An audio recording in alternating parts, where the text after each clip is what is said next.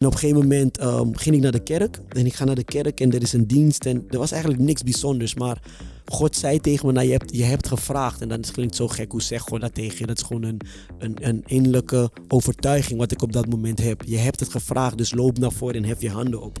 En ik, ik, ik, na 20 minuten loop ik naar voren. Ik hef mijn handen een beetje heel nonchalant op. Ik denk van, ja, weet je, er gebeurt toch niks. En op het moment dat ik overtuigd ben dat niks gaat gebeuren en ik weg wil lopen, nou, zak ik gewoon in elkaar. En ik begin te huilen, jongen. Ik begin te huilen, te huilen.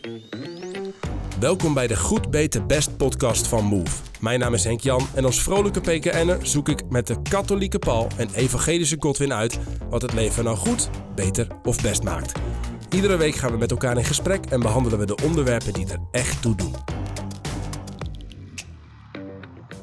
Ik ervaar God niet. Een lastige gewaarwording waar wij en veel jonge mensen regelmatig mee te maken krijgen. Hoe ga je om met de pieken en dalen in je geloof? We hebben het over Gods aanwezigheid in ons leven en hoe je omgaat met tijden van droogte. Keert God ons de rug toe? Zijn we zelf nalatig? En wat zeg je tegen mensen die lang en oprecht zoeken naar God, maar niks vinden? We gaan in dit gesprek echt in op die wezenlijke vragen. En we zoeken naar manieren waarop God zich laat zien in ons dagelijks leven.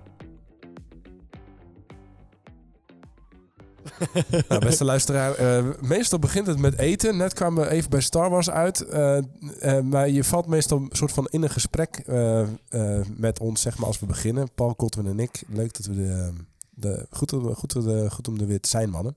Ehm, Yes. Yes. We gaan het hebben over een onderwerp vandaag wat denk ik voor iedere christen best heel wezenlijk is. Ehm, en misschien ook als je niet christen bent of daar geïnteresseerd in bent of misschien een ander geloof aanhangt. Namelijk, joh, hoe ervaar je God? En help, wat gebeurt er als ik God niet ervaar of niet meer ervaar? Wauw. Eh, ja, ik dacht, ja, het klinkt eigenlijk zo simpel ergens. En toch is het denk ik gewoon heel wezenlijk of zo. Zullen we, ehm, zullen we gewoon even beginnen met een... eh, we gaan gewoon echt op zoek naar hey, het goede, goede, betere, beste leven. Hè. Daar zitten we hier voor. En, en dan is God ervaren gewoon belangrijk. Ja. Eh, dus dus wat, wat speelt, er, speelt daar voor rol in, eh, in ons leven? Dus op allerlei vlakken. Hoe zien we dat ook in de maatschappij? Gaan we het over hebben? Of in, nou, breder? Maar ehm, laten we eerst maar eens even beginnen met een rondje. Of we God nog een beetje ervaren in ons leven. Gewoon de afgelopen dagen bijvoorbeeld. Tja. Tja. Tja, Paul. Tja. Tja. Tja, wat is dit? dit tja als je een nieuwe ding. Tja. Tja. Ik, eh, ja, ik ervaar hem wel. Ja? Ja. Hoe, hoe en wat? Eh, niet per se eh, dat ik een soort van hyper emotioneel word. Weet je wel, opeens allemaal gevoelens, helemaal blij. En dat ik als een soort blij lammetje door het weiland ga huppelen of zoiets. Zou ik wel wel een keer, een keer willen zien hoor. Trek je dus een schapenvel aan en dan Precies. eh, hop, de wei in. En dan ga ik zingen Jesus Christ, You Are My Life. Eh, nee, niet, nee, maar eigenlijk gewoon de kleine dingen van elke dag. Eh, momentjes van, van kort gebed. De Eucharistieviering, de Heilige Mis. Doe je Eh, elke dag hè? Elke dag. Maar ook daar, hè, dat is ook niet een. Dat is het belangrijkste in mijn leven, de Eucharistie. Maar het is ook niet dat ik elke keer een soort van dwelm in emoties van, van, van Nee. intensiteit. Hè? Dus het is soms ook gewoon strijden tegen. hoe, want je zegt in die kleine momentjes dus nu van gebed en dan ook in de Eucharistie. Hoe ervaar je God dan wel?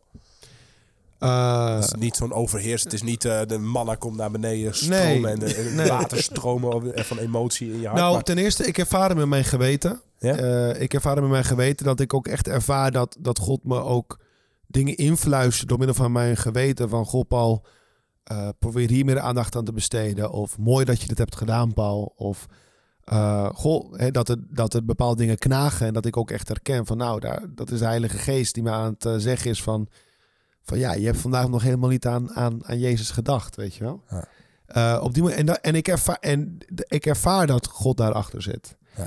Ik ervaar hem ook, de afgelopen dagen heb ik hem ook een paar keer ervaren in de glimlach van een andere persoon.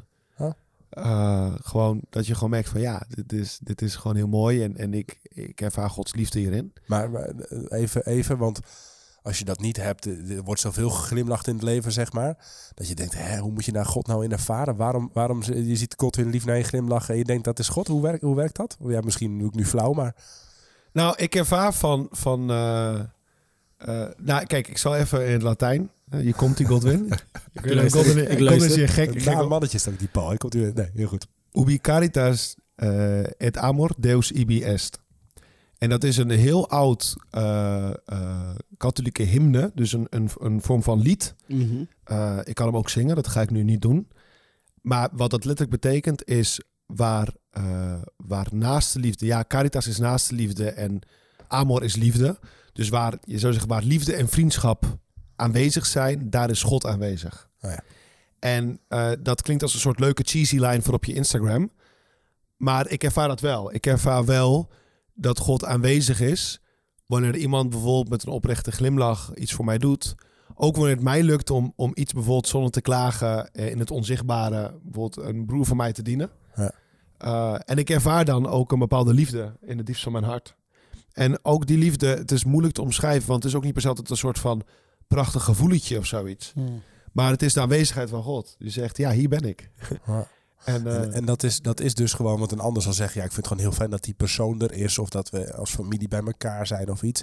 Maar jij proeft daar echt iets in van God die er dan zelf Ja, aanwezig ook, is. ook, want ik ervaar ook dat ander. Ja, dat ervaar ik ook. Het is niet dat ik het een op het andere.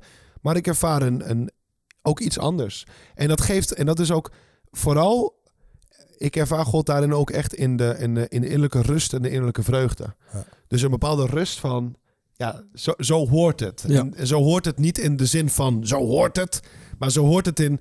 Ja, dit, dit, dit is het. Mm. Dit, zijn, Ja, dit is dus het. Dit is echt het goede leven. Dit is het goede leven. Ja. Ja, ja, dat. eh, Ja, grappig. Ik moet even denken aan een eh, ervaring die ik twee weken geleden of zo had. Toen hadden we een, een familiedag met mijn reformatorische familie van mijn moeders kant. Mezelf niet reformatorisch opgegroeid, meer vrolijk PKN zeg maar. Ehm, maar ik, ik waardeer die reformatorische traditie best wel in een heel aantal opzichten. En we eindigden een beetje, dus het was een beetje zo'n familiedag en een buffet op het eind en wat eten met elkaar en zo. Dat was voor de verjaardag van mijn oma nog. En eh, en, en in, die, in, in, eh, in die familie wordt dan aan het eind daarvan altijd psalmen gezongen. En dan ook op hele noten, zeg maar. Nou, en psalmen op hele noten is natuurlijk gewoon de allermooiste manier, zeg maar, om God te prijzen. Dat, Ja, dat, Godwin. Maar, maar wat, wat, wat is psalm op hele noten? Ah, dat, dat ga ik dan nu eerst Oh, even dan moet je- even Nee, nee, voor maar je wacht, wacht, opzoeken. wacht. Jullie zijn zo... Eh, jullie, nou, dus ik zal het even, kunnen voor, even voor. Oké, ik zal Ja, het even on, het eerbiedig proberen voor te. Dus dat- bijvoorbeeld Psalm 133. zo- En nu klinkt het alsof ik heel erg. Oh, nou, wel een grappige anekdote. Maar nu, nu klinkt het alsof ik heel erg heilig ben daarin, zeg maar. Dat ik die psalmen ken. Ik kende, ze, ze, ze kiezen dan inmiddels wel. De, er zijn genoeg kleinkinderen en zo die niet meer alle psalmen kenden. Dus ze kiezen nu wel de, degene die nog een beetje bekend zijn. Dus ik, ik kon niet voor Psalm 133, zeg maar. eh, waar, liefde woont, wo- waar, waar liefde woont, daar gebiedt de Heer zijn zegen. Mhm. Dus dat gaat dan waar. Nee, shit, nou ben ik helemaal. dan heb ik. eh eh eh, ja, oh, nee, ik moet hem even opzoeken. Nee, nee, nee, nee, nee. Vol verwachting. nee. Vol verwachting was ons hart. Nee. Ja, ik ken het. Ik, nu kan ik de juiste toon. Ik ben ook nog eens verkouden, dus nu kan ik dit, dit gaat. Smoesjes, jongens, smoesjes. liefde woont, gebied de Heer zijn zegen. Daar. Nou, en dan, maar elke, dus het zijn letterlijk hele noten. Je hebt geen. Ah, ja, ja, ja, ja. Dat, hè. Nu zing ik hem eigenlijk al sneller. Het moet gedragener en eh, eh, eh, dat. Ehm, dus maar als je dat met een hele groep zingt... en dat, dat, dat kan dan ook nog een beetje meer stemmig worden... ja, dat, dat is eh, met de hele... daar, daar ervaar ik dan ook God, inderdaad. Dat ik Trouwens, denk- in essentie is Psalm 133 is, eh, wat je... Wat ja, je, dat is wat jij net zei. Ja, Ja, dus dus daar moest ik ook aan denken, denk ik. Oh, op die manier. Ja, dus, maar ook, ook in de ontmoeting, maar ook letterlijk in die psalm, zeg maar. Ja.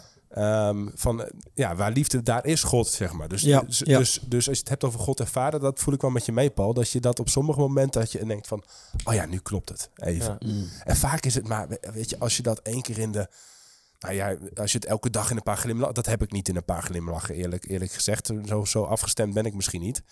Maar, maar, maar, maar soms is het maar even, even dat het vijf minuten is, dat even voelt alsof het allemaal klopt, zeg maar. Mm, ja, ja. Nou, dat, je kunt God ook op allerlei andere manieren erva- ervaren. Daar komen we vast nog wel over te spreken.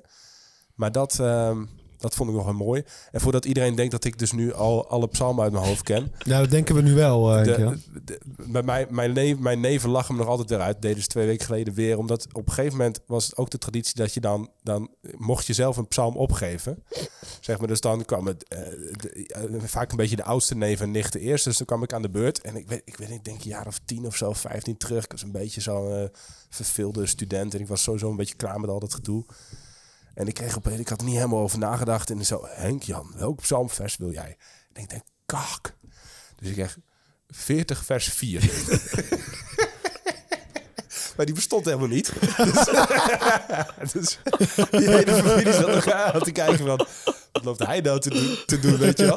mijn, mijn, wat, wat zeg maar best wel... Want in de reformatorische traditie is er echt nog respect en ontzag zeg maar, voor, voor de bijbelkennis en de psalmen en al dat. Dus ik was toen wel echt even afvallig. maar wat ik dan niet snap, het maakt dus niet uit welke psalm je opnoemt en dan gaat men in hele noten dat zingen. Nou, letterlijk, ik kan dat dus niet. Dus daarom ze kiezen nu de psalmen, de drie die ik, die ik wel uit mijn hoofd kan. Um, maar mijn moeder bijvoorbeeld, ik denk dat zij elk psalm en misschien wel elk psalmvers of, uh, uit haar hoofd kent. Dus uh, inderdaad, wow, als je mooi. tegen mijn oma zegt, uh, psalm 99 vers 3 of zo, wow. dan, dan, kent ze die. En dan wow. gaat ze die zingen. Ja, vind, ja. Ik, vind, ik, wow. vind ik goud. Ja, vind ik goud. is wel next level. Hè? 99 vers 3 bestaat trouwens ook niet. Nee, dat zou zo kunnen. weet ik niet. Ja, dat weet ik ook niet. Nee. nee. Dus, nou ja, goed. dat even. Um, ja, hoe ervaar ik verder God? Um, nou, ook wel zoals Paul. Ik, ik, uh, uh, ik heb daar. Um, ik heb dat wel eens vaker volgens mij tegen jullie al gezegd. Maar um, ik uh, ben de laatste tijd dus begonnen met koud douchen. Oh ja. Of had ik dat, ja. had ik gezegd toch? Ja. Een, een, keer privé, zeg maar. Maar. en ik heb er ook voor Wake Me Up, dat is onze andere podcast van Move. Check it out, zeg maar. Elke ochtend in je WhatsApp heb ik daar laatst een overdenking over opgenomen. Um, die, uh, uh, waarbij ik elke ochtend nu onder de douche probeer te eindigen met een koude douche. En dan heb ik gejat van Elbert Smelt. Die deed dat. En uh, dan sla ik een kruisje. Dus overgenomen van de katholieken. En dan probeer ik me toe te wijden aan God, de, de Zoon en de Geest. En dan zeg mm. ik daar kort gebed bij. En afhankelijk van hoe dapper ik ben en hoe zwak mijn vlees is, blijf ik dan onder die, onder die douche staan. Maar dat helpt me wel om het dus te richten in, in zo'n dag op God. En het is net als dat Paul zegt, en misschien heeft dat, nou, die, die ochtendmis of zo, heeft een vergelijkbare functie misschien of zo, dat je echt even richt op, op God. En dat je, dat helpt me wel om door de dag daar meer mee bezig te zijn, het meer te voelen in mijn hart. En ik merk het ook, uh, de, uh, zonder dat het nou, dat ik nou inderdaad overladen word met stromen van emotie en dankbaarheid en uh, dat. Nee, maar gewoon een soort van basisrust en van oké, God is erbij vandaag. En daarom merk ik ook wel dat ik door de dag heen de laatste tijd wat meer even afstem met God. Even praten of zo. Mm. Dat ik even zeg, God zeg van... Oh, uh, mooi man. Joh, wilt u even hierbij zijn of even... Uh, dat of zo. Maar voor de mensen die dat niet weten, wa waarom een koude douche? Kan je niet onder een warme douche kruis slaan? Of zorg de koude douche ervoor dat je door de dag heen dankbaarder ben. Ja. Waarom per se nou, koude Ik ben wel benieuwd hoe Paul daarop kan reflecteren. Want die, die, die komt nog veel meer uit een traditie... waarin een soort van boetedoening en fysieke elementen een rol spelen. Ja. Ik heb daar nu wel voor het eerst dan een beetje aan geproefd. En um, twee, twee dingen, denk ik. Uh, ja, het kan vast ook tijdens een warme douche. Alleen die koude douche, die, de, de fysieke shock, zeg maar... die zorgt voor een soort van... Eh, eh, dat alles even anders is, zeg maar. Waardoor je directer even ergens op richt. Het helpt je daar ook aan te herinneren. Het is ook een soort van gewoonte uh, op die manier. En het, en het ongemak of het discomfort, of misschien zou je het zelfs wel pijn kunnen noemen of iets, zorgt er ook wel voor dat je, ja, dat je even uit je eigen comfortabele, makkelijke wereldje wordt geschud, mm, zeg maar. Ja. Dus ik ben helemaal niet ervoor om, uh, om onnodig te gaan zitten lijden of af te af. Maar, nou ja, maar soms een beetje afzien of een beetje. Uh, uh, nou, dat. Het is helemaal, het is alles behalve echt een opoffering. Ik bedoel, wat is nou een halve minuut of een minuut koud douchen? Maar het, het, uh, het, ja, het helpt even om de boel op scherp te zetten. Ja, ja mooi hoor. Ja, nee, ik, ik, uh, ik ervaar hetzelfde. Um, dus je geest wordt scherper wanneer jij je lichaam ook een soort van iets meer onder controle hebt. Oh ja. En met dat onder controle hebben bedoel ik dat je hem niet altijd geeft wat het vraagt. Hm. Dus soms hetzelfde deed met vasten. Dus dat je met ah ja, zegt, precies, ja. ik sla een maaltijd over of ik ga een tijd lang geen vlees eten of geen alcohol drinken.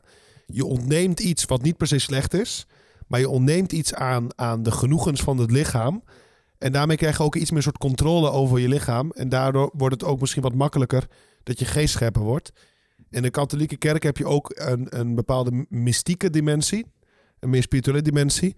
Dat is dat zoiets kan je ook helpen, hoe klein het ook is, om, om je iets meer te verenigen met de leidende Christus. Dus Jezus, hè, die, die natuurlijk in heel zijn lijden en passie. En dat je ook iets meer met hem kan verenigen daarin. Door zelf kleine offertjes te doen gedurende de dag. Dus je neemt. Hij, zegt ook wie mij wil volgen, neem zijn kruis van elke dag op zich en volg mij. Nou, dit zijn hele kleine kruisjes. Maar het zijn wel kleine kruisjes die je even op je neemt. En dan ga je even met Jezus mee. Dus eh, de ervaring leert ook wel. Mijn ervaring en ook wat je, wat, wat je leest van, van spirituele schrijvers en zo. En, en mystici. Is dat eh, door dit soort kleine offertjes te doen. Dat helpt je ook om, laten we zeggen, dat je geloofsleven eh, net wat vruchtbaarder, net wat scherper is, net wat meer verenigd met Jezus. Mm. Wa- Wat is jullie volgende stappen? IJsbad? Ons volgende bad is om eh, Godwin mee te nemen naar een eh vega-restaurant. Ja, dat wordt echt afzien voor hem. Ja, dan gaat hij God ervaren. Volle man. Ja, maar, hey, Godwin, eh, hoe, eh, eh, afgelopen dagen, hoe ervaar je God dan? Of niet? Ehm, Mag ook, hè? Nou, ik, echt, ik zit echt in een. en ik ben daar super blij mee. Ehm, echt in een hele mooie rollercoaster wat dat betreft met God. Ehm, nou, aangezien jullie alle, alle twee een liedje hebben aangedragen, zal ik dat ook maar doen. Er is een lied en ik, afgelopen maandag mocht ik eh, spreken in de kerk. En op een gegeven moment werd dat lied gezongen. ehm, ehm, en dan zegt het op een gegeven moment... eh, All my life you have been faithful. All my life you have been so good. En dan op een gegeven moment komt het refrein. Your goodness is running after, is running after me. En ik hoor dat lied en op een gegeven moment kan ik niks anders doen dan mijn handen opheffen en in een soort van... Ja, ik moest niet huilen, maar wel een hele emotionele... ehm, ehm, een hele emotionele dankbaarheid sta ik daar dan. En ik, ik kan niks anders zeggen dan God, u bent echt goed geweest, man. U bent echt goed voor mij geweest. Ehm, een dag later eh, ga ik spreken op het tienerkamp. Ja, dit is Laten deze? Ja, dit is hem. Heel ja. even, Ja. even dus tienerkamp ga je spreken dan, maar all my days. I've been held in your hand from the moment that I wake up De lyrics van dit lied, alles klopt till gewoon. I lay my head. Oh, I will sing of the goodness of God. goodness of God. En dat ervaar je dan op dat moment. Ik hoor het. Cause all my life you have been faithful.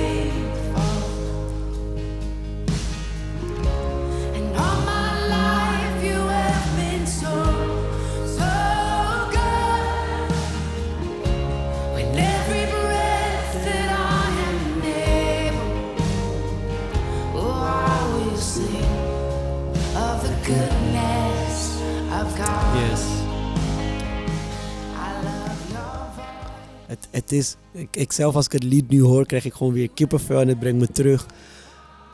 Ehm, iedere keer dat ik stilsta, en ik ben blij dat we, dat, dat vaak kan, ehm, bij Gods goedheid en zijn grootheid en gewoon simpelweg wie hij is, ben ik eigenlijk heel blij en dankbaar weer opnieuw, continu, weer opnieuw. En dus afgelopen, gisteren was ik bij een tienerkamp. ehm, en dan sta ik daar en mocht, ik spreken. En op een gegeven moment zeg ik zeg, zeg, zeg tegen God, oké God, ik wil u tastbaar ervaren. Ik geloof dat, dat, dat we God tastbaar kunnen ervaren. En dat wil zeggen dat we hem zo kunnen ervaren dat het soms een beetje zelf ongemakkelijk wordt of voelt. Weet je? Ja, ja. En, ehm, Maar je zegt dat echt tegen God van ik, ik wil dat ik God, ik wil, dat u zo wil dichtbij bent. Ja, ik wil u tastbaar ervaren. En ik weet de eerste keer dat ik zo brutaal was om dat tegen God te zeggen. En ik voor het eerste aanraking met Jezus had, lag ik eh, uren op de grond te huilen en te lachen. En alles kwam er maar uit. Ja, maar, Ehm, maar dat, want, eh, vertel, dat, dat, eh, nou, ehm, ja, dan ben ik dan toch wel nieuwsgierig Ja? naar. Nou, dat zal ik bij het begin beginnen. Ik, ik ga het niet te lang houden. Ik probeer het een beetje kort te houden. Er was een periode in... Mand. Ja, sorry, dat was een inkoppertje. Ik kon niet laten. Diepe spirituele ervaringen dan. Mand. ja, zo heel goed. Wel goed getuigd. Sorry, Godwin. Er was een, eh, een keertje, een periode in mijn leven waarbij ik tegen mezelf zei: Als God bestaat, jongen, dan kan het niet anders dan dat ik niet alleen in de Bijbelboeken en mensen om me heen het kan hebben horen vertellen over God, maar ik wil hem ervaren. Ik, als God bestaat, dan moet hij me kunnen aanraken. Dan moet ik een touch met hem kunnen hebben. En ik ging toen eh, drie weken lang elke avond drie uur opstaan, mijn Bijbel lezen, bidden. Ik dronk toen trouwens koffie voor het eerst in mijn leven. Super vies. Heb het toen ook nooit meer gedronken. Ah, jammer. Maar ik had het gewoon drie weken lang elke avond koffie drinken, wakker proberen te blijven, bidden, bidden, bidden. Ik zeg, God, zolang u me niet aanraakt, zolang u niet weet of u echt bestaat, laat ik u niet met rust. Ehm, en op een gegeven moment ehm, ging ik naar de kerk. En ik ga naar de kerk en er is een dienst. En er was eigenlijk niks bijzonders. Maar God zei tegen me, nou, je, hebt, je hebt gevraagd. En dan klinkt zo gek, hoe zegt God dat tegen je? Dat is gewoon een, een, een innerlijke overtuiging wat ik op dat moment heb. Je hebt het gevraagd, dus loop naar voren en hef je handen op.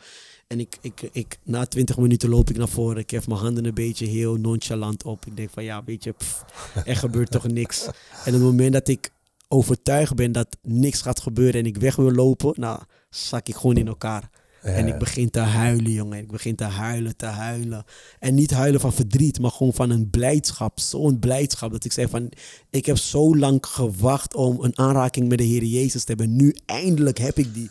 En ik wil elk moment weer terug naar dat moment. Want dat was het moment waar ik oprecht voor het eerst ervaarde dat ik eraan toe doe. En dat ik er mag zijn.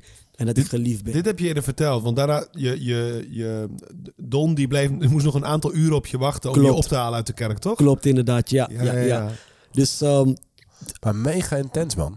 Ja, maar ik, Ik- ik denk ook dat is de verlangen wat ik had van God. Ik denk dat we allemaal een beetje een soort van wens hebben voor God. Van God, ik hoop dat dit echt gebeurt. En ik hoop dat ik u echt leer kennen. Of voor de ene is het iets heel kleins.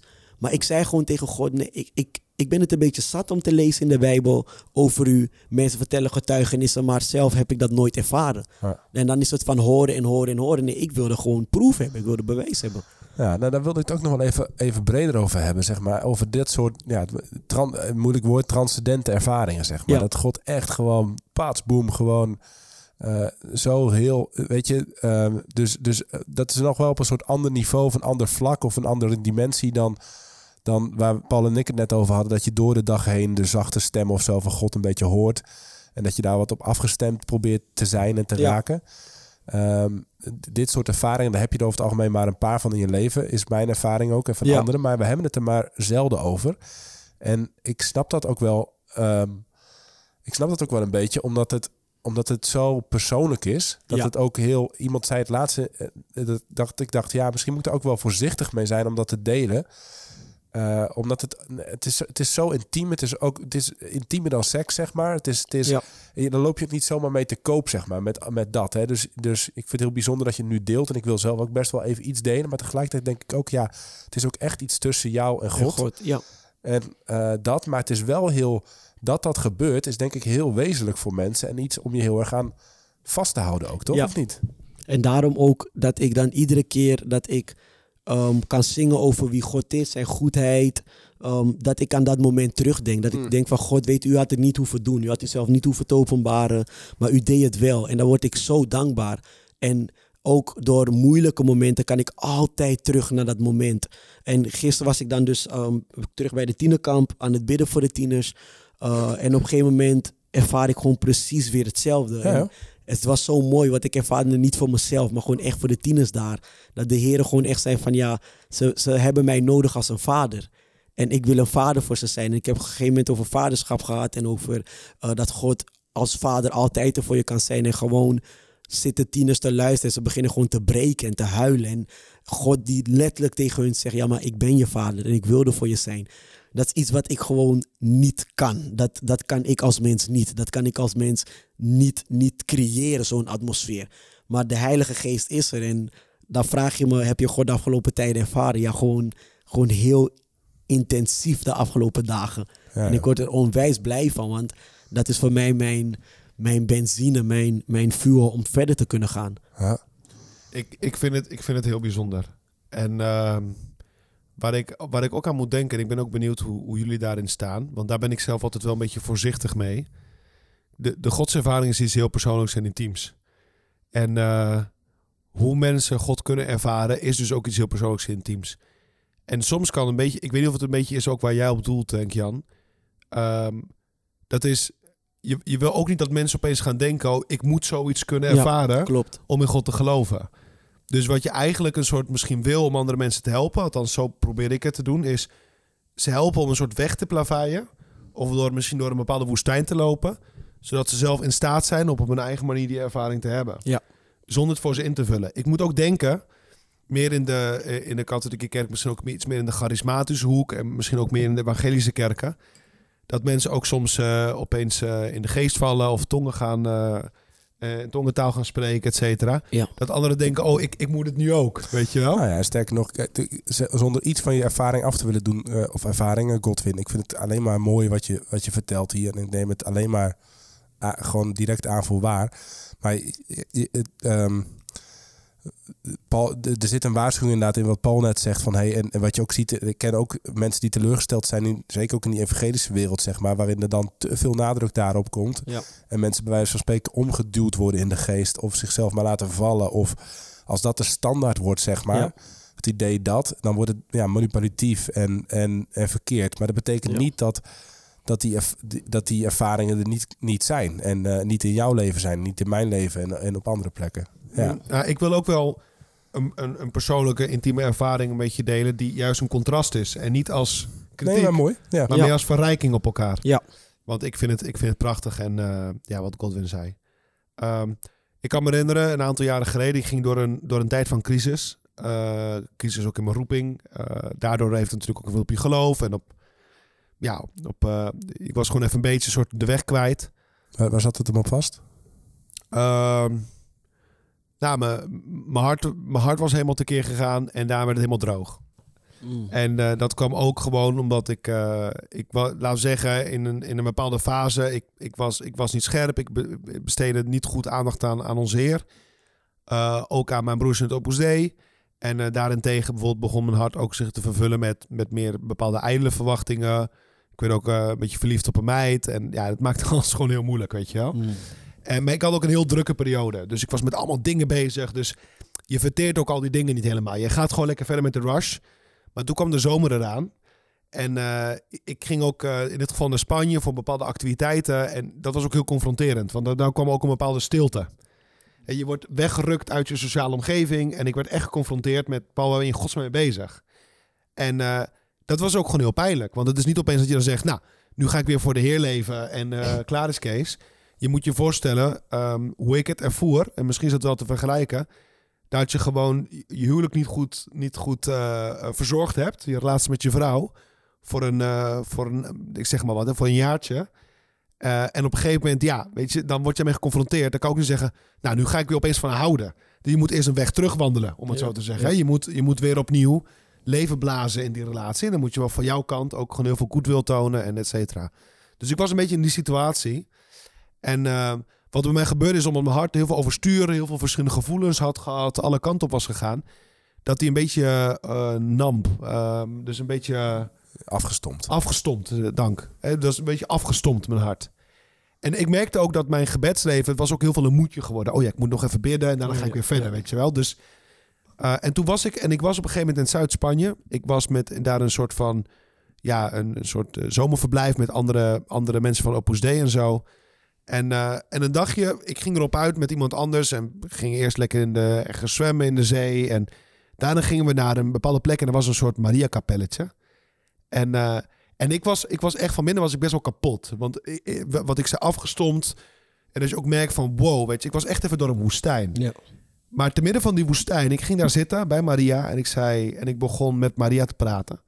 En ik zei tegen Maria, Maria, ik doe het even via jou. En eh, eh, ik wil alleen maar zeggen, zeg tegen Jezus dat eh, als dit zo de rest van mijn leven zo moet blijven, dat ik met een afgestompt hart, eh, dan zal ik hem alsnog gewoon dienen, onvoorwaardelijk. Weet je?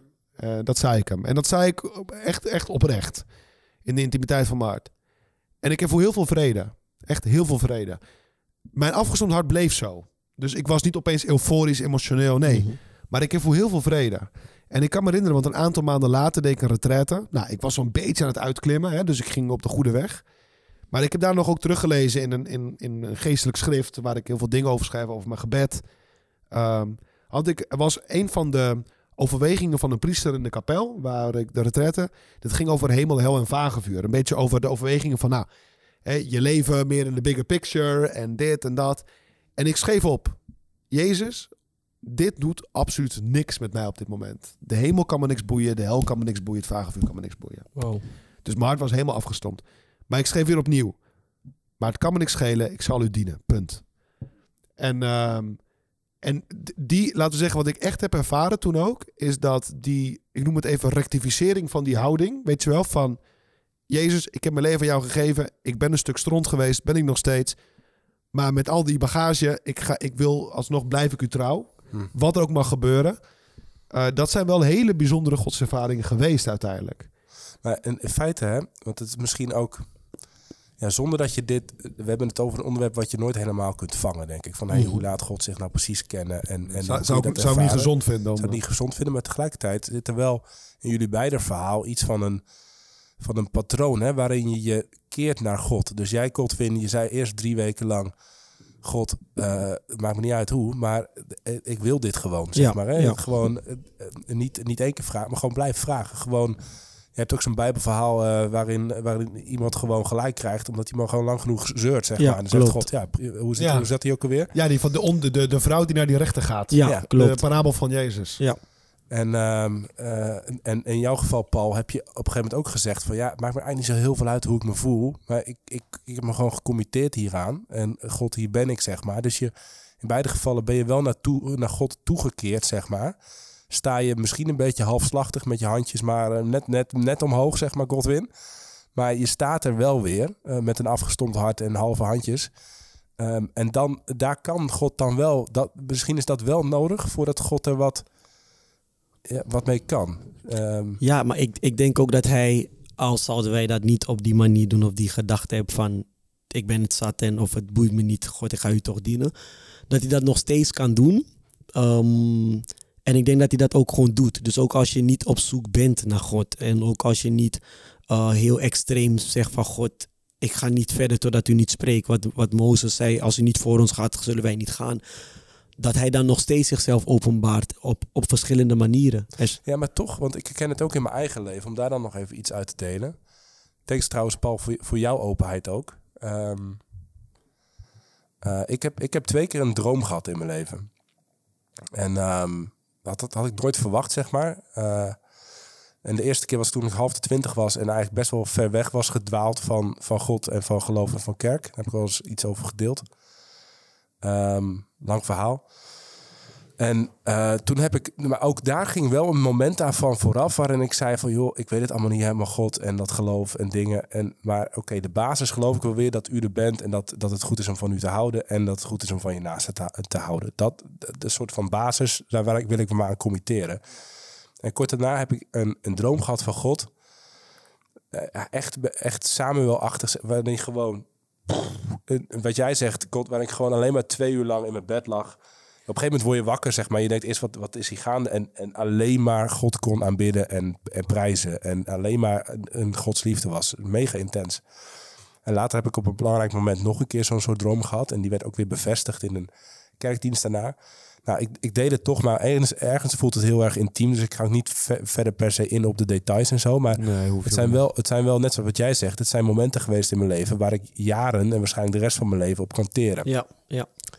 Maar in beide gevallen ging er wel, eh, hoe halfslachtig het in mijn geval ook, ook was, hè, ging er wel iets van, ik was wel een beetje toegekeerd naar God. Mm. Dus ik vraag me wel af, ook, ook als je naar de Bijbelverhalen kijkt en naar God moet wel iets hebben voor mijn gevoel om mee te werken, zeg Ja, maar. Hè? ja. Als God, God is ook een, een gentle, is ook een gentleman ergens. Hè? Die Mhm. gaat zich niet opdringen. God zal zich Ja. niet forceren. God, God is wel, God, de ervaring van Ja. God moet je, je moet, al is het al, als het oprecht, al is het maar een klein oprecht openingetje, daar, daar kan hij wat mee. Maar, maar zonder dat, dan Nou, is het dan, dan niet. Het klinkt een beetje cheesy, maar ik denk uiteindelijk wel van, laten we zeggen, als het gaat om de intimiteit van het hart, die deur kan je alleen van binnen openen. Ja, En eh, God forceert die deur niet. nee, exact. Want, want God is inderdaad is een liefdevolle God eh, en, en die wil zich ook niet opleggen aan je. Nee. Wat ik, wat ik denk wat ook heel, heel belangrijk daarin is, eh, ook in de godservaring, is zeker tegenwoordig ook dat er heel veel op allerlei gebieden, ook buiten het geloof, heel veel soort methodes en dingen. Hè? Tien, tien stappen om gelukkig te worden. Drie Oh ja. stappen ja, om precies. dit. Ja, dat. Ja. Ja, kijk, het is wel waar dat er praktijken zijn in het christelijk geloof die echt kunnen helpen. Mhm. Eh, en daar moeten we vooral gebruik van maken. Maar eh, de godsrelatie is niet een methode. Het is niet van, nou, Jezus, ik zal deze zeven stappen volgen en dan eis ik dat je verschijnt. Ja. Eh, dus het is veel meer, ik, ik, ik doe die deur van mijn hart open en ik wacht. Ja. En ja, maar ik voel niks. Blijf wachten. Ja, ja. Dus, eh, en God, want God handelt ook op zijn manier. En soms komt het overeen met wat jij gedacht had, maar soms helemaal niet. Ja. Soms verrast hij je. Soms was jij op één plek aan het zoeken en hij komt van achter op je af. Ja. Maar je bent wel aan het zoeken. Je bent die deur aan het openen. En je blijft in een wachtende geduld. Ik denk geduld is zo'n belangrijke deugd in het geloofsleven. Ja, wat zeg je dan tegen mensen die zeggen... ja, ik, ik, ik wacht al vijf jaar. Ja. Of ik wacht al... eh, Nou, dan wil ik, ben ik eerst benieuwd wat ze bedoelen dat ze wachten. Ja. Ik bedoel, wat doe je van je kant? Hè? Hoe, hoe open je die deur? Bijvoorbeeld, ik hoor eens wel van mensen, kijk, ik bid elke dag, ik ben best wel methodisch met elke dag een tijd van gebed. Dan zeg je, ja, maar is het ook niet een beetje een verplichting, Paul? Hè? Dat als je het een dag niet doet, et cetera. En zeg ik, nou, de, die, het risico is hè, dat het een moedje wordt, hè, een afvink. En dat is natuurlijk niet goed. Maar ik vind het ook wel heel mooi. En wat ik ze ook uitleg is, kijk, het feit dat ik heb hier gewoon een afspraak met de Heer. En het kan me geen donder schelen hoe ik me voel, hoeveel tijd ik heb. Die afspraak is er en ik blijf komen. Ongeacht welke vruchten zijn, of het goed voelt of niet goed voelt. Of ik slaperig ben, verstrooid, gestrest. Die afspraak met de Heer is er. En het is voor een manier om dingen niet te laten afhangen van mijn eigen verwachtingen. Of om het geloofsleven te laten afhangen van hoe ik me voel, hoeveel tijd ik heb. Nee, ik wil hier gewoon zijn, elke dag. Heer, hier ben ik. Ongeacht hoe ik me voel. En, en hier ben ik om uw wil te vervullen. Nou, als iemand bijvoorbeeld zegt, ja, ik wacht al vijf jaar, ik ben wel benieuwd. En wat heb je in die wachttijd dan precies gedaan? Want het is ook niet een soort alleen maar van, nou, ik ga hier zitten. Nou, kom maar op, God. Sommige mensen, die, die, die zullen een Paulus-ervaring hebben misschien. Ehm, maar ik denk bij mezelf, nou, hou eens even. Als je elke dag bijvoorbeeld, elke dag, ik, ik ga even iets verzinnen, hè, bij zo'n voorbeeld. Elke dag 10 minuten stilte. 10 minuten stilte, dat u zegt, Heer, hier ben ik. En ik luister. Ja. En misschien, hè, en je doet het elke dag. Elke dag probeer je ook wel het Heilige Schrift overwegen. En bijvoorbeeld elke zoveel tijd ga je spreken met een pastoor of een Ja, priester. dus eigenlijk zeg je van net zoals in een, ik weet niet, net zoals in, in wat voor relatie dan ook. Je zult, als je, als je in een relatie je partner wil ervaren, dan zul je daar ook momenten voor moeten vinden, zeg maar, waarin je met elkaar kunt zijn. Of elkaar, dat hè? Je moet die ruimte creëren. Die ruimte. Maar de vraag is dan, is dat de enige manier waarop God werkt? Want ik kan me ook wel voorstellen dat er mensen zijn die het wel doen zo op die manier. En gewoon Ja. nooit die aanraking met God gehad hebben of nooit... ehm, een s- ik heb ook wel eens dat ik zeg tegen God, God, u moet tot me spreken en ik doe mijn Bijbel open en ik zie een schriftgedeelte dat precies over mijn situatie gaat en waar God heel duidelijk spreekt. Nou, Maar dat is niet altijd zo voor sommige mensen. Nee, sommige maar- mensen zullen dat nooit ervaren. Kijk, ik heb daar twee opmerkingen over. De eerste, om dat te bevestigen wat je zegt. Je hebt bijvoorbeeld, ik heb een keer een boek gelezen, dat heet God bestaat. Ik, heb, eh, ik ben hem tegengekomen. Althans, het is, ik heb hem in Spaans gelezen, ik vertaal nu letterlijk. Het is van een Fransman, André Frossard. Overtuigde communist in Frankrijk. Eh, die op een dag gewoon in Parijs de Notre Dame binnenloopt. Ja. Uit nieuwsgierigheid. Hij loopt binnen en bam, Ja. tjak. Ja. Gewoon in één keer, bam. En hij zocht hem niet. Dat kan. Maar, dan zeg ik er wel bij, ik vind het een uitzondering. Ik vind het buitengewoon. Nou, het is een uitzondering en toch ook weer niet. Ja. Want hij loopt wel die Notre Dame in. Waarom? Oké, fair enough. Daar heb je gelijk in. Maar het punt wat ik wilde maken ook, als ik er naar jou kijk, Godwin. Jij stond elke dag om drie uur s'nachts op. Ja. En jij was daar dag in, dag uit, dag in, dag uit. En nu heb jij wat bijzondere godservaring af en toe.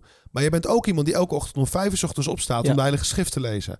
Dus wat ik wil zeggen is, jij creëert echt wel ruimte voor die ontmoeting met Jezus. Ja, dat, dat- is waar. dat maar is- ik ja, wil alleen niet, zeg maar, mensen die dat helemaal niet hebben, ondanks ze misschien de discipline wel hebben, ehm, en die dit horen, misschien denk ik van ja, maar wat doe ik dan fout? Daarin denk ik dat God, ehm, God toont zich wanneer hij zich wil tonen, hoe hij zich wil tonen. En wij hebben, ja, wij moeten onze deel doen, maar het wil niet zeggen als God zich nooit naar jou getoond heeft tot nu toe, dat wat jij doet niet werkt of niet goed is. Ik denk dat sommige Nee, mensen God nooit zullen ervaren op de manier Nee. waarop wij hem ervaren hebben. Nee, en, maar eigenlijk wil ik drie dingen daar tegen je- Ik zit te, te denken nu. Drie dingen wil ik tegen jullie aanhouden in, in respons hierop. Hè, van hey, waar het aan zou kunnen liggen als je God dus niet ervaart. Hè? Ja. Eh, ehm, en ook al doe je daar misschien best je best voor, of wil je daar ruimte voor maken. één is een soort van blokkade. Dus, Mhm. dus, wat, dus als je dit ook luistert, of, of wij, dus ehm, de, de, de, zit er misschien iets vast in jouw leven, eh, in je Mm. jeugd, in je geschiedenis, in, je, in de dingen die je doet, die, die, die, je, die God belemmeren om zich te laten zien aan jou, zeg maar. Of jij je open te stellen voor God. Ja, Er kunnen vraag. psychologische blokkades zitten. Als jij eh, een slechte vader hebt gehad en, en nooit verzoening hebt of, eh, gev- gevonden. En je moet dan met God de Vader door één deur. En je daarvoor openstellen. Als je in een kerk bent opgegroeid waar je bent gemanipuleerd of tekort bent gedaan.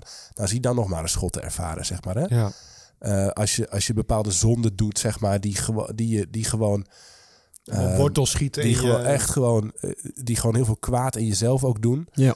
Ja, dan wordt het wel een lastig verhaal, denk ik, om God te ervaren.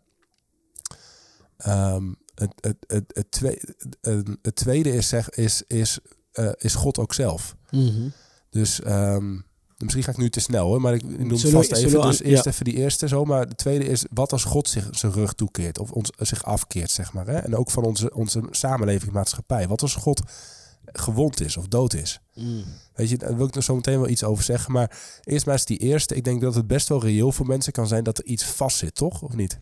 Nou, als we het hebben over Hebben dat... jullie dat zelf ook ervaren? Of hoe? Ja. Nou, op een bepaalde manier wel. Niet, niet, godzijdank niet heel dramatisch, maar ook dat van het hart van binnen kunnen openen. Ja. Dat, dat moet je kunnen openen. En misschien inderdaad, ik ken mensen die God niet als hun vader kunnen uitstaan. Omdat ze inderdaad een dermate traumatische relatie met hun eigen vader hebben gehad. Ja. En dan kan ik me ook voorstellen dat om die deur van je hart te openen voor God. Ja. En te zeggen, kom maar binnen. Of ik sta open en ik zoek. Ja, dat, dat is ook, sommigen hebben misschien dat, dat vermogen niet. Dus ik ben, ik ben het met je eens. Dat kunnen echt wel... de- ik denk ook de genade van God hè, kan, kan echt wonderen doen. Ja. Dus ook te midden van die omstandigheden. En soms mensen die juist te midden van de diepste shit zitten... kunnen God soms ook veel beter ervaren... dan mensen die een heel makkelijk leventje hebben. Dat denk Ja. ik ook. Maar ik ben het met die eerste... wel- Ben ik, ja, ik kan, je, ik kan het wel volgen. Ja. Ja, en toch denk ik ergens, en dan terugkomende op precies het eerste punt, maar het, het tweede gedeelte van het eerste punt wat je zei, zijn er soms zondes die je dan van God weerhoudt, dat je hem niet kan ervaren. Ik denk dat dat een, een manier van denken soms ook van ons is, dat door, ehm, door bepaalde zonden kan ik en mag ik niet dicht bij God komen. Ik weet dat er momenten waren waar ik gewoon, we hebben het vaker over gehad, dus iedereen weet die naar de podcast luistert, maar waar ik zwaar verslaafd was aan de pornografie. En vervolgens gewoon ehm, zondag naar de kerk ga en mijn handen ophef en oprecht tegen God zeg, nou sorry, ik wil, ik wil u gewoon ervaren. Ja. Maar dat is wel gewoon met het, het, het is dezelfde persoon, het is dezelfde hand, het is dezelfde, dezelfde hand die ik de lucht ingooi om God te aanbidden, is ook dezelfde hand waarmee ik zondig. Ja, En maar, toch- maar de houding is wel van, Ja, van klopt. ik wil niet zondigen, ik wil hier vanaf. hè? Klopt inderdaad, maar het is dus ook een gedachtepatroon wat ik moest verbreken, dat ik door Dat je te zonde, vies bent om naar ja, God te om naar mogen. God te mogen. Dus Ja, oké. Daarin moest ik echt over die drempel. Dat ik iedere keer, en ik ben wel blij dat jij dat doet, Paul. um, dat, dat, dat jullie kunnen opbiechten en dat je iemand hebt waar je dat kan doen, een, een priester. Maar ik moest iedere keer bij mezelf echt zoveel moed vinden. Om te zeggen van ja, ben ik geen hypocriet? Want nu loop ik steeds naar voren om God te aanbidden, maar ik val steeds terug in die zonde.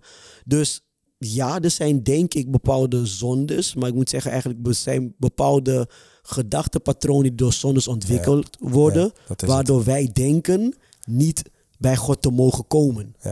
Nou, en als je bewust volhardt in bepaalde zondes, als je niet vanaf wil komen, Ja, dan kan het ook zijn dat je blokkades oplevert. Hè? Dat is natuurlijk ook Ja, zo. dat laatste is wel be- belangrijk. Hè? Als je er niet vanaf wil komen, ja, dat is wel een ding. Maar porno is bij mij ook zo'n ding inderdaad. Eh, Ja. En, en, en, en, an- en andere dingen ook. Dat je, dat je, en ik probeer steeds meer te zeggen tegen mezelf in, in dit soort gevallen van... eh, Weet je, ja, ik ben een hypocriet. Ik ben, je bent misschien hypocriet, hè? En je bent misschien Ja. vies en, en dat.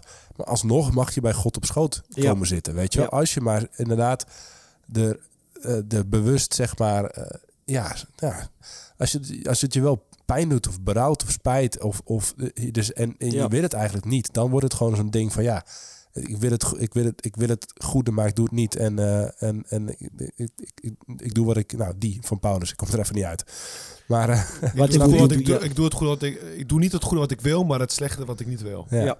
En maar kan je dan ook wel bij, dan een vraag voor jullie, kan je God ook wel ervaren als je, stel je voor je rookt elke dag wiet. Ja, en ik zeg niet per se dat wiet slecht is, maar je rookt elke dag wiet. Daarin Nou, ik, dat is net zo'n En- voorbeeld volgens mij van, van Ik ben, ja, weet je, wiet of alcohol of dingen. eh, Alles in bepaalde gradaties. eh, Daar kun je van alles van vinden. Maar op, moment, op, op, eh, op het moment dat je, dat je door verdovende middelen... of op wat voor manieren dan ook, zeg maar... eh, moeilijk te bereiken bent voor God. Ja. Dat, dat kan wel een soort blokkade op, op eh, Of je wil, je wil je vader niet vergeven die je pijn heeft gedaan. Ja. En je zegt, nee, ik wil hem niet vergeven, maar ik wil wel God wel ervaren. En misschien zegt God, eerst je vader vergeven, dan zal je mij ervaren. Ik zeg nu even heel simpel, hè? het is veel drum. Ja, ja. Maar eh, het denk ik, of misschien zeg je, ik wil hem wel vergeven, maar ik kan het nog niet. Nee. Nou, dan is al een open, dat is al een deur waar Jezus binnen kan komen, Mhm. denk ik. Hey, en, en stel dat je hier nou mee, ehm, mee worstelt, hè, met dit soort dingen uit je verleden of dingen die je, die je doet. En je denkt, ja, ik moet toch. eh, eh, eh, Moeten we- naar die priester van Paul of, wat, of waar, waar beginnen we? Ja, je kan ehm, naar de bevrijdingsdienst komen als je wilt. Nee. Ehm, maar kijk, ik geloof dat bepaalde dingen. de Bijbel zegt niet, sommige dingen gaan er niet uit, behalve door bidden en vasten. Ik geloof dat voor bepaalde dingen moeten we gewoon echt heel serieus gaan bidden en vasten. Er zijn bepaalde geestelijke ehm, battles die we niet zullen winnen door ons gedachten alleen of door te zeggen, ja, maar zo ben ik of hier, zo ga ik ermee om. Sommige dingen moeten we echt gewoon voor God stroom brengen en zeggen, heren, ik kan het niet. U bent de Heer, de Heren. U bent mijn God. Ik breng het bij u. En wat belangrijk daarin is, is dat we het ehm, herkennen. We herkennen wat het is waarmee we zitten. We erkennen het ook van, hey God, ja, ik heb het probleem. Ja, ik wil, zit met onvergevenis. Ja, ik ben, ehm, zit met woede of zit met wrok. En dat dan aan God geven. Ik denk als we dat leren, dus herkennen, erkennen en dat aan God geven, dat dat al een hele grote stap is om, om van deze dingen letterlijk los te komen. En, en aanvullend, want ik vind het mooi wat Godwin eh, ook zei. Eh, wat we ook bij, bij heel veel andere podcasts in andere, in andere contexten. Maar zoek een man of een vrouw, laten we zeggen, van godsvrucht. Hè? Dus iemand die, die probeert echt te leven in God en die ook een bepaalde wijsheid heeft. En open die shit. Ja. Vertel het gewoon. Vertel Ja, het aan en, iemand. en dat is dan Ja. de- misschien de dingen die je zelf doet of eh, hebt, ge- hebt gedaan, maar ook st- stel je merkt echt van, hey, er zijn dingen in mijn jeugd gebeurd of op wat Ja, voor manier ja. dan ook, of in mijn familie of ehm, wat voor omstandigheden dan ook. Ja, ehm, er zijn wel mensen die, je- die, eh, die je echt wel kunnen helpen, zeg maar. hè. En dat Ja. kan op pastorale vlak zijn, of het kunnen vrienden zijn, maar het kan ook professioneel zijn, ja, zeg een maar. psycholoog zou kunnen. Ja, en eh, ik, ik moet zelf nog even, Arie, als je, het- als je het wil hebben. Ik volg een leiderschapscursus en laatst hadden we een, een dag met Arie de Rover. Dat is een bekend coach en spreker en denker. Die heeft een boek geschreven, Leven na de genadeklap. Ja, dat gaat ook best wel vanuit een psychologisch perspectief, maar geeft ja, gewoon heel mooi aan hoe de genade van God, zeg maar, en, en, en hoe dat ook in nou, families en in je leven en in je psychologie, zeg maar, en hoe je, hoe je daarin kunt groeien misschien ook. Ja. Dus er zijn wel stappen, zeg maar, waarvan je denkt, nou weet je, ik, ik loop vast, er er is maar geen doorbraak. Ik blijf, ik blijf altijd een beetje op, op iets hangen en ik kom er niet di- dichter in de buurt van God. Ja, ga eens wel eens praten met iemand die je vertrouwt. Ga eens gewoon eens op zoek. Ga eens een reis aan. Misschien duurt het jaren. Misschien is er een noodtime een doorbreek. Dat weet je, doorbraak, dat weet je allemaal niet. Ja. Maar wel, maar wel eh, nou ja, ga op zoek ook. En en, en even die tweede, hè, want het heeft me wel getriggerd. Denk ik. Ja. Jan. Kan je dat iets meer toelichten? Ja, dus, dus een God die, eh, die uitbeeld is. Ja, ik heb de laatste tijd vrij veel over, over gedacht. En eh, ook wel dingen ingebracht laatst in een gesprek. Ehm, eh, ik ben ook niet de enige die dat zegt.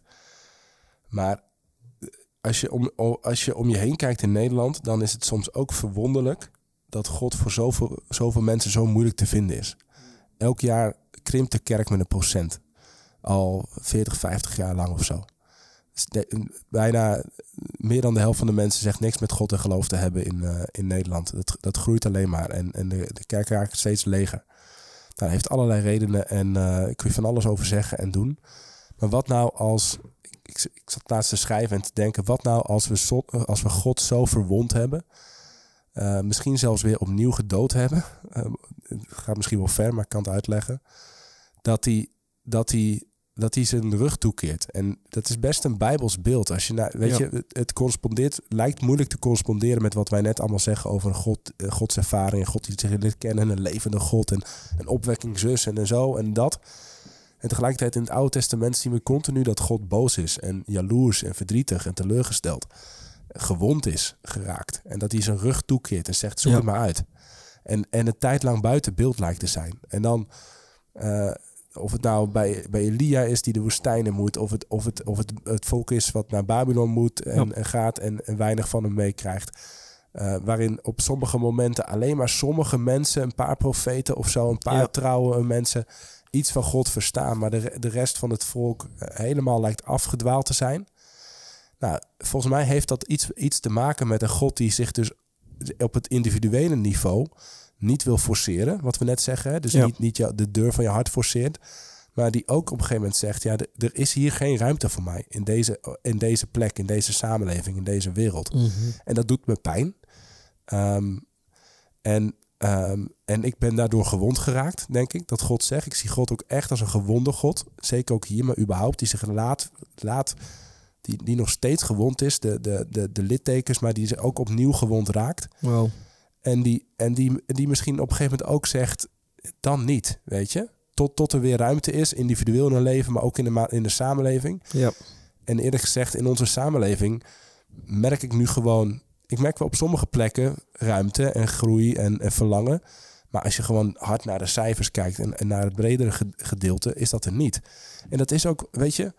En dan kom je op een soort van cultuurhistorische beschouwing blijkbaar van de afgelopen.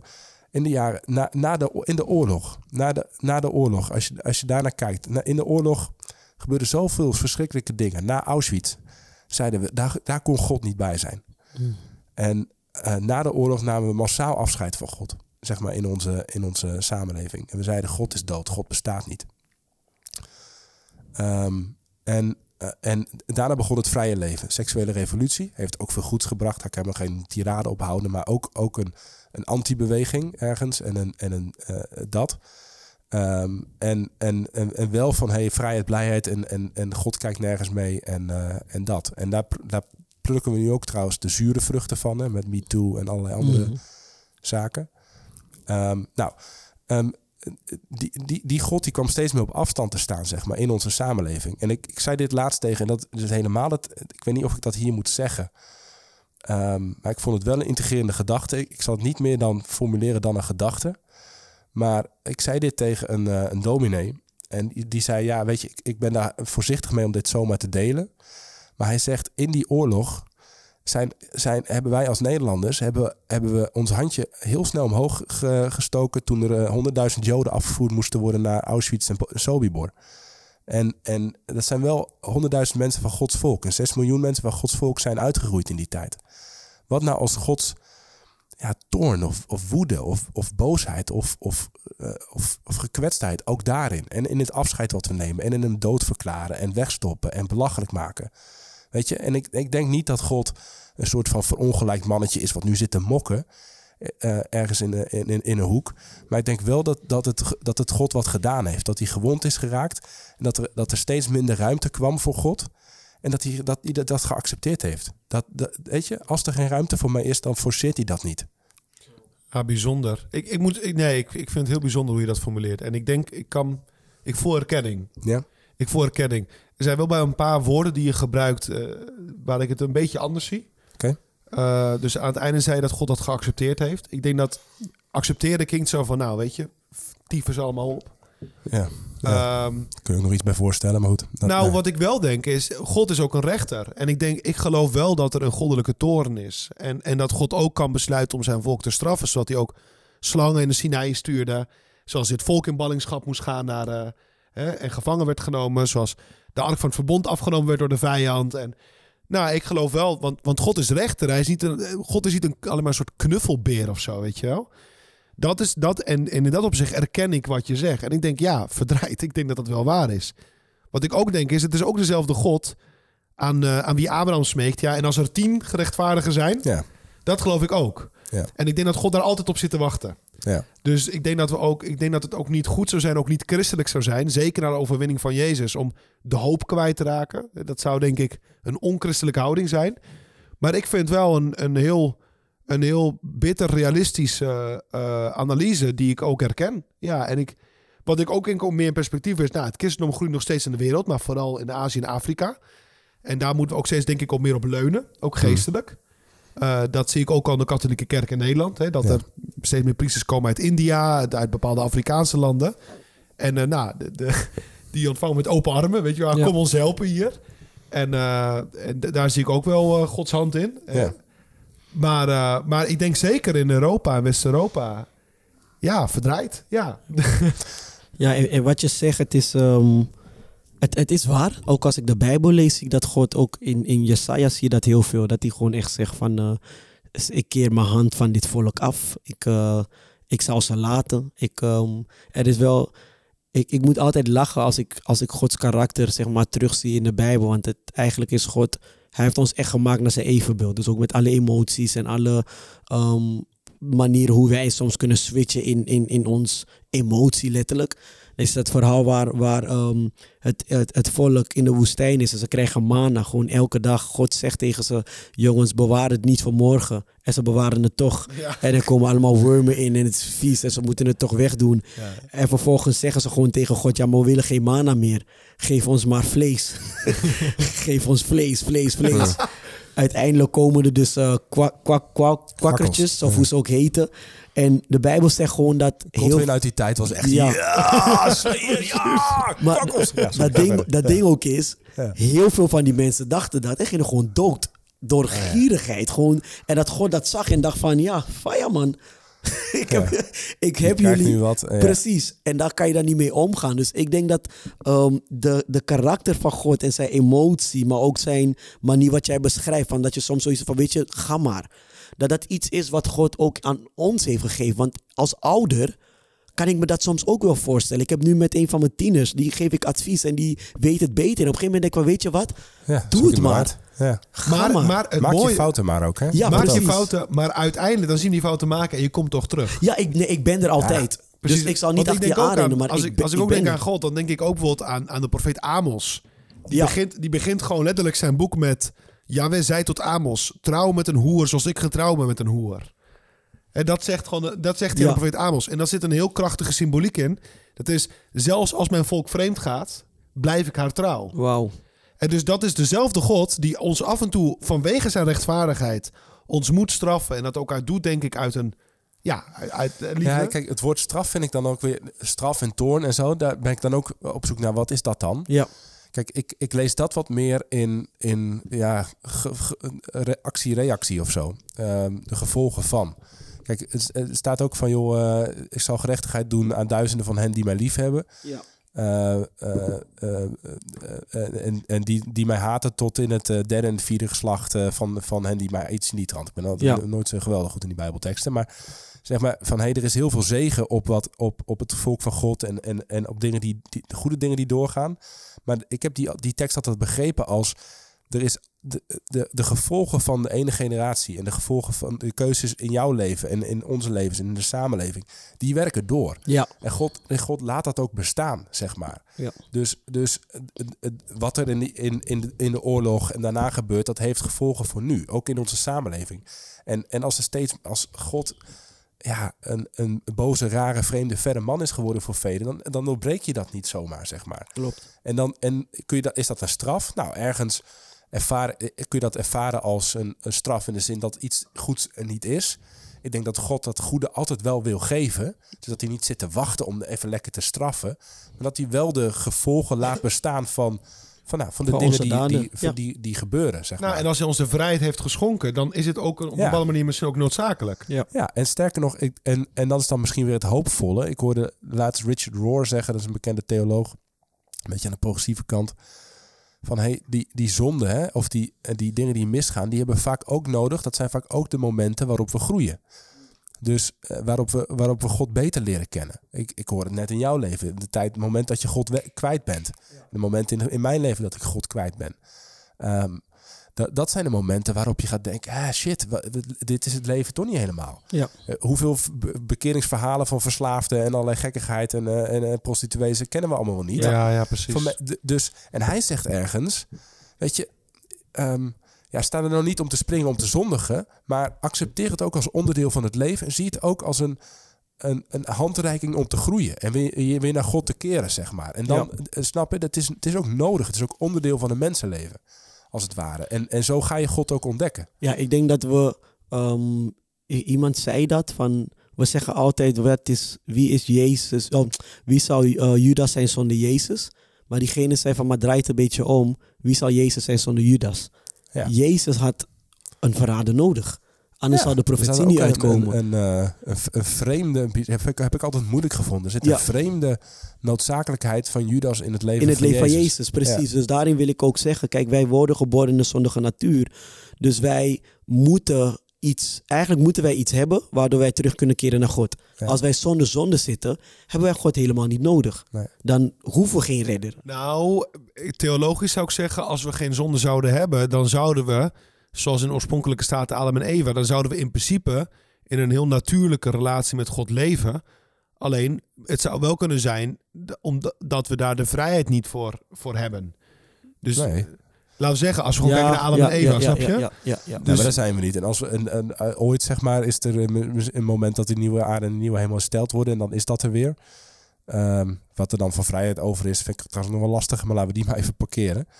Ehm, nou ja, in, ieder geval is het wel, is het wel dat ik denk... eh, nou ja, het, het, het gaf mij zeg maar deze, deze perspectieven. En we zijn nu best wel de diepte er dan even ingevlogen of zo. Maar de, gaf me ook wel een soort van re- re- realistisch beeld weer op van hey, ehm, niet iedereen gaat God ervaren, zeg maar. Hè? En, en Go- God laat zich soms ook moeilijk kennen. Het is ook een mysterie soms ergens. Het, het hangt samen met, met ook de dingen uit het verleden in onze levens en in onze maatschappij. Ja. En ergens gaf me dat gek genoeg ook een bepaalde rust, weet je. je bent, we zijn, wij zijn ook in deze setting op andere manieren bezig om iets te laten zien van wie God is. En Ja. van het goede leven. En tegelijkertijd denk ik, ja, het, als mensen daar niet voor openstaan, als er geen ruimte voor is, dan, ja, so be it, Ja. zeg maar. Maar wat ik wel weer mooi vind, want dat zegt ook letterlijk Jezus het evangelie.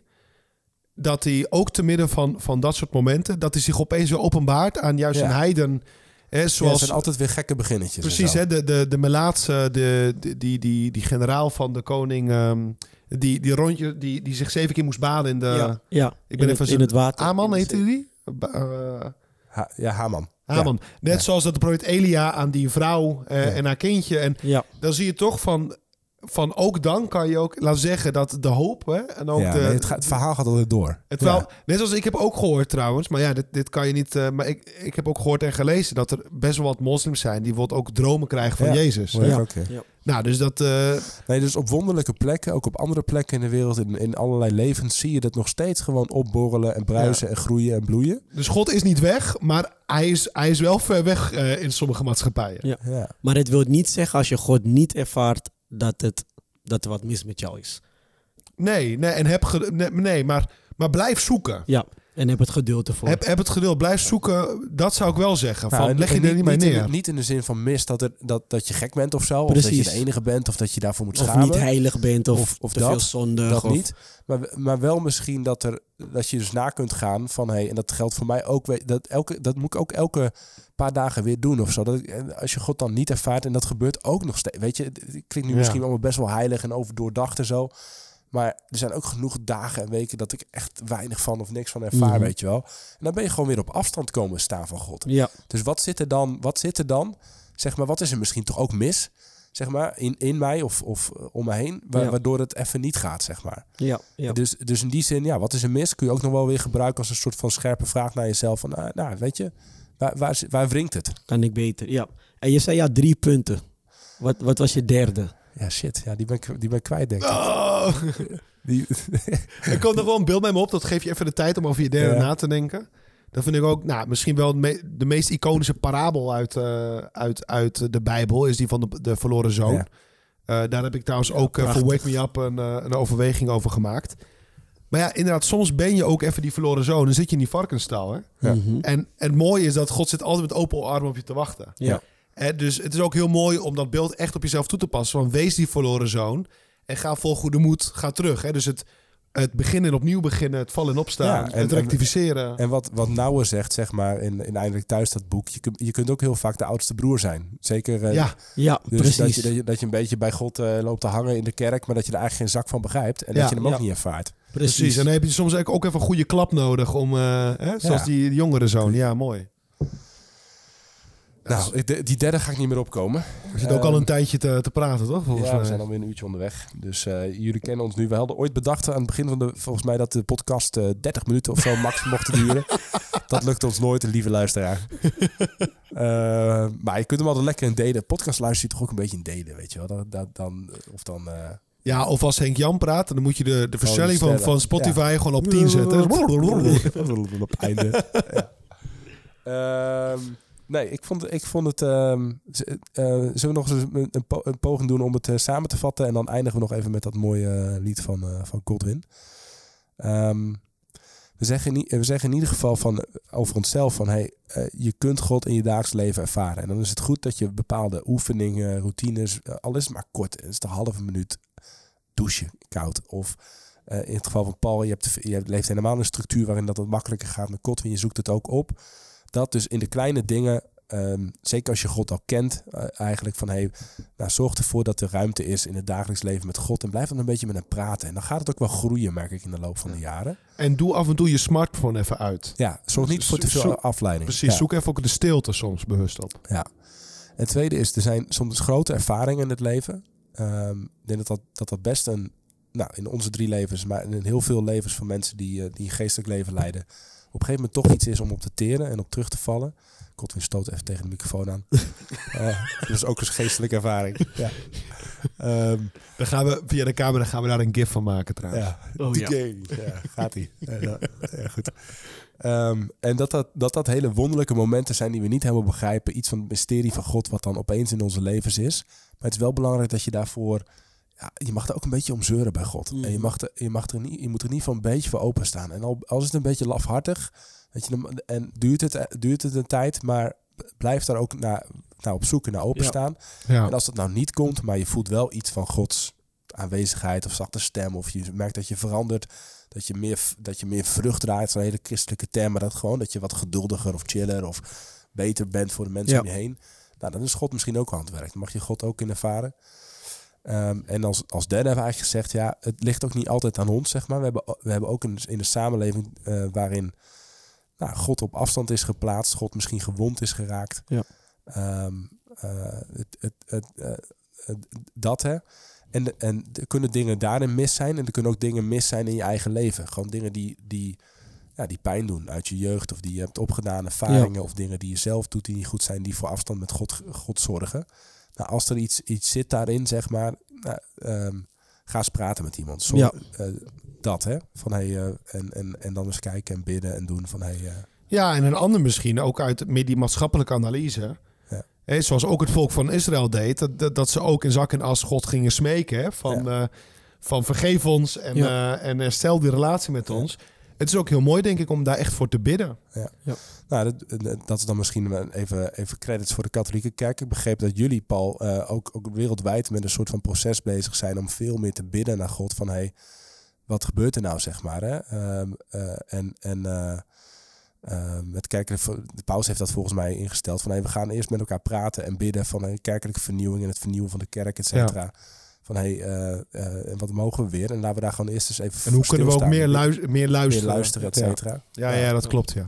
En misschien een, een, een extra punt wat ik mee wil geven hoe je God kan ervaren, is door ehm, soms de goede Samaritaan te zijn. Ik denk dat wij Ja, heel mooi. heel vaak eh, voorbij de kwetsbaren lopen, de junkie lopen, Ja. de, degene lopen, in de bus zitten en we zitten alleen met iemand en voorbij lopen. Maar dat we niet de tijd nemen om te praten met die persoon. Om niet de tijd nemen om te dienen tot die persoon. Niet Ja. de tijd nemen om, ehm, om gewoon simpelweg een gesprek aan te gaan. En ik, ik kan zeggen, ik heb... eh, ik reis niet heel veel met openbaar vervoer eh, aantal, sinds een aantal jaar. Maar iedere keer dat ik dat doe, dan ga ik altijd een gesprek met iemand aan. Gewoon random. Of als ik een dakloze persoon zie die me om geld vraagt, neem ik hem altijd mee de winkel in. Ik zeg, wat moet je hebben? We gaan even boodschappen doen, eh, zodat je kan eten. En ik ga het gesprek aan omdat ik geïnteresseerd ben in die persoon. Ja, en weet je hoe vaak ik Jezus ervaar op dat soort momenten? Gewoon, Nou, zonder erop eh, helemaal op in te gaan, maar even heel kort inderdaad. Een andere godservaring die ik heb gehad was inderdaad eh, vrijwilligerswerk bij Leger des Hels met daklozen. ja, Ik heb echt Jezus ervaren daar. Ja. Nou, en ik denk ook dat dat... Het is heel mooi dat je het aanzet. Eigenlijk hadden we het denk ik al eerder moeten vangen. Maar goed dat je het nog noemt. Ik, ik ken een verhaal van een vriend van mij, die is niet gelovig. Die ook een keer zo... Die vertelde mij dat hij... Dat hij eh, die is ook zo extrovert als, als, als jij, zeg maar. En die, die een... een eh, ook een moeilijk leven gehad trouwens, die vriend zelf. Maar en die, die een dakloze ergens bij de supermarkt. En die gaf hem iets of iets. En daarna eh omhelsten ze elkaar, keken ze elkaar in zijn ogen. En dat werd een, een ontmoeting, zeg maar, die voor beide echt ja, voor, voor die mannen een soort van levensveranderd. Dan denk ik, daar is God ook dus. Hè? Ja. Prachtig. Ja. Ja, absoluut. En, eh, dat. Maar het begint dus inderdaad wel. En als je nou niet zo extrovert bent, dat je denkt, nou, ik ga met elke dakloze door de winkel lopen en, eh, en een praatje aan. Ja, dat, dat, voor sommige Ja. mensen, dat, dat doe ik ook niet. Dat, dat eh, is dat een stuk lastiger. Er zijn wel allerlei manieren, zeg maar, om door vrijwilligerswerk of dingen die bij je passen, of het nou een voedselbank is of ja, gewoon heel klein of mantelzorg of whatever. Maar Ja. toch, toch het te zijn voor mensen in nood die het moeilijk hebben. En daar ga je inderdaad, eh, eh, hoor ik ook veel, veel, en heb ik zelf ook wel meegemaakt, daar ga je veel van, van, van God ervaren. ja, mooi. Ja. Er is, Nou. ook nog, er is ook een ander liedje hè, dat, je, dat je kan plaatsen aan het einde. Oké, nou, wat, kom maar door. eh, die van Jonas Borner voor What If God Was One of Us. Oh ja, dat, ja dit vind ik Oh ja, die ken ik, ja. Voor het eerst noem je een lied wat ik ook ken, Paul. Gefeliciteerd. Nou, misschien Wel- gefeliciteerd dat je eindelijk een goed lied kent. eh, welkom bij de normale mensen, Paul. Nee, welkom dat jij eindelijk Welkom. gewoon een goede klassieker kent, gast. En het is gewoon een... eh, het, is ge- het is gewoon een, eh, een, eh, een, een lekkere seculiere oude... Ja, precies. Maar oude, oude lekkere hit. Dus we gaan even niet naar de worship. Eh, mocht je die nog willen terugluisteren, kan. Dat is van eh, Bethel Music is dat volgens mij. En dan The Goodness of God was het volgens mij. Hè? Maar Ja. we gaan even luisteren naar eh, deze oude klassieker. be that rock. Cry for pain. Lord. Is over, the gonna and rock. Saints they all tremble and cry for pain, for the Lord gonna come in his heaven airplane. Ik heb die clip nog nooit gezien, dus ik moet even te kijken. Aanrader. De oude schilderij erbij. Lekker een beetje eh, jaren 90 vibe. Beetje nostalgisch, hè? Dank voor het luisteren. Tot de volgende keer.